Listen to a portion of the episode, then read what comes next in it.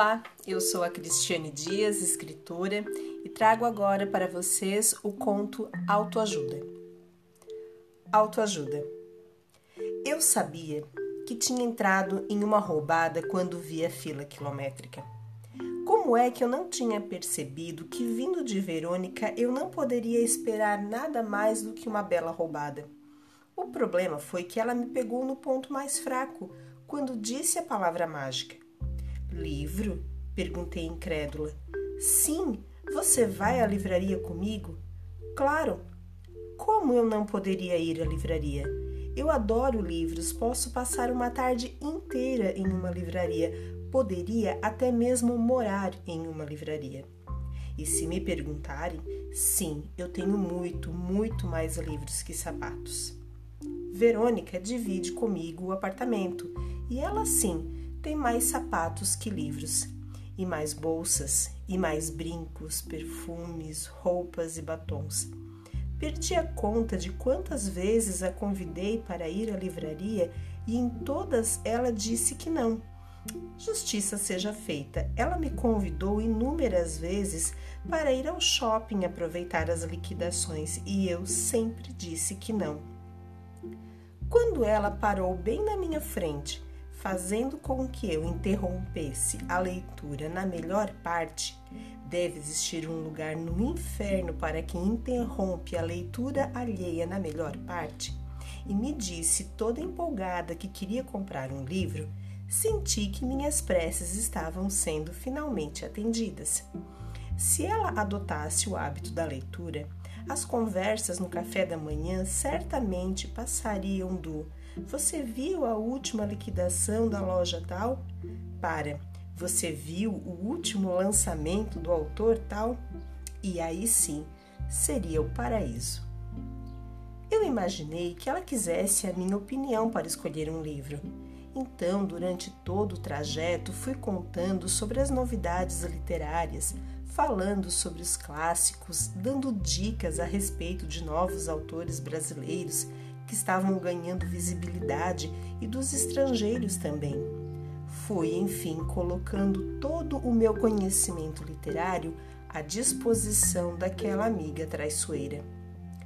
Quando chegamos, ela me contou que já tinha comprado o livro e o tirou de dentro da bolsa, onde o manteve escondido o tempo todo, e disse que queria ir à livraria só para pegar o autógrafo do autor.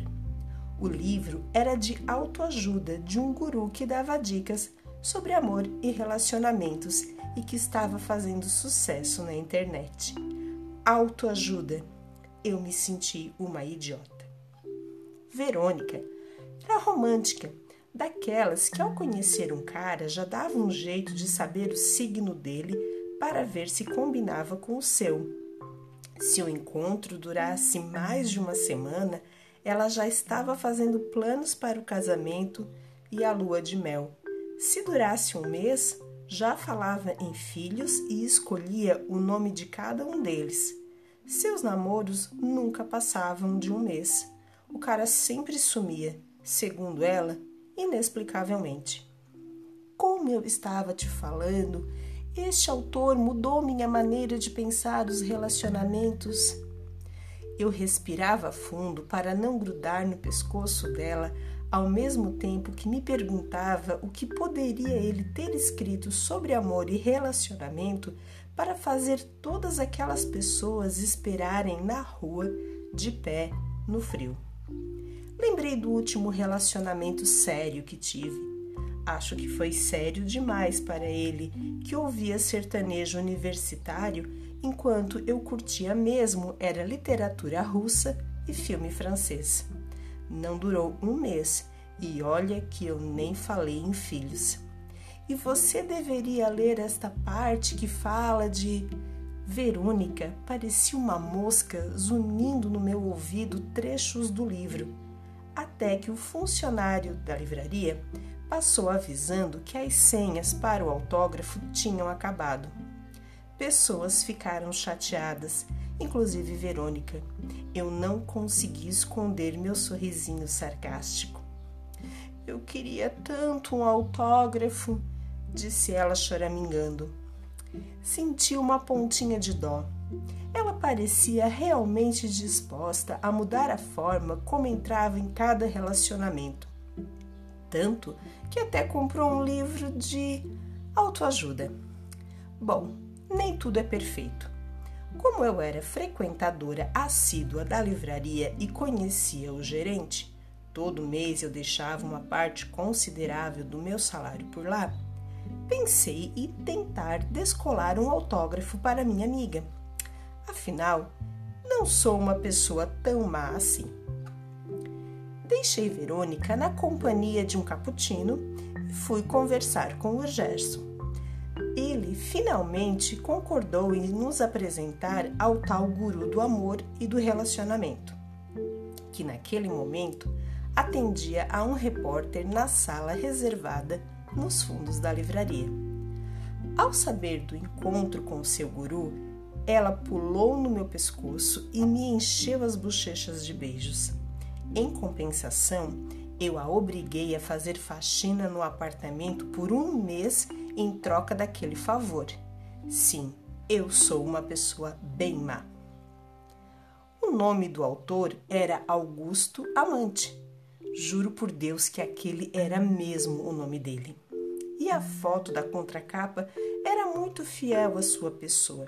Cabelos escuros, com discretos fios grisalhos, óculos, camisa social azul clara e um sorriso trabalhado na lente de contato faixa dos 35 anos. Augusto foi simpático em nos receber, escreveu uma dedicatória cheia de rabiscos e entregou o livro a Verônica. Não satisfeita, ela puxou conversa e não se acanhou em contar vários episódios de sua desastrosa vida amorosa. Eu aguardava o momento em que ele chamaria o segurança que nos conduziria e nos empurraria porta fora, o que milagrosamente não aconteceu. Ao contrário, nos convidou para jantar. Eu agradeci e voltei ao apartamento. Senti que ele estava muito mais interessado na minha amiga e em seus casos amorosos falidos. Ao que tudo indica, aquele livro realmente ajudou Verônica. Hoje ela veio me dizer que não dividiria mais o apartamento comigo, pois estava se mudando para o apartamento de Augusto, segundo ela, a convite dele. Jurou para mim que não havia perguntado seu signo, apesar de ter descoberto que ele era de Câncer. Não havia falado absolutamente nada em casamento, lua de mel e muito menos filhos. Fiquei surpresa mesmo com a notícia de que juntos escreveriam um livro sobre relacionamentos, tipo a continuação do livro que os uniu. Ela disse que assim que estivesse pronto, ela e Augusto faziam questão que eu lesse o original antes de ser publicado. Agradeci a gentileza e sorri. Definitivamente, Verônica não se cansava de me meter em belas roupadas.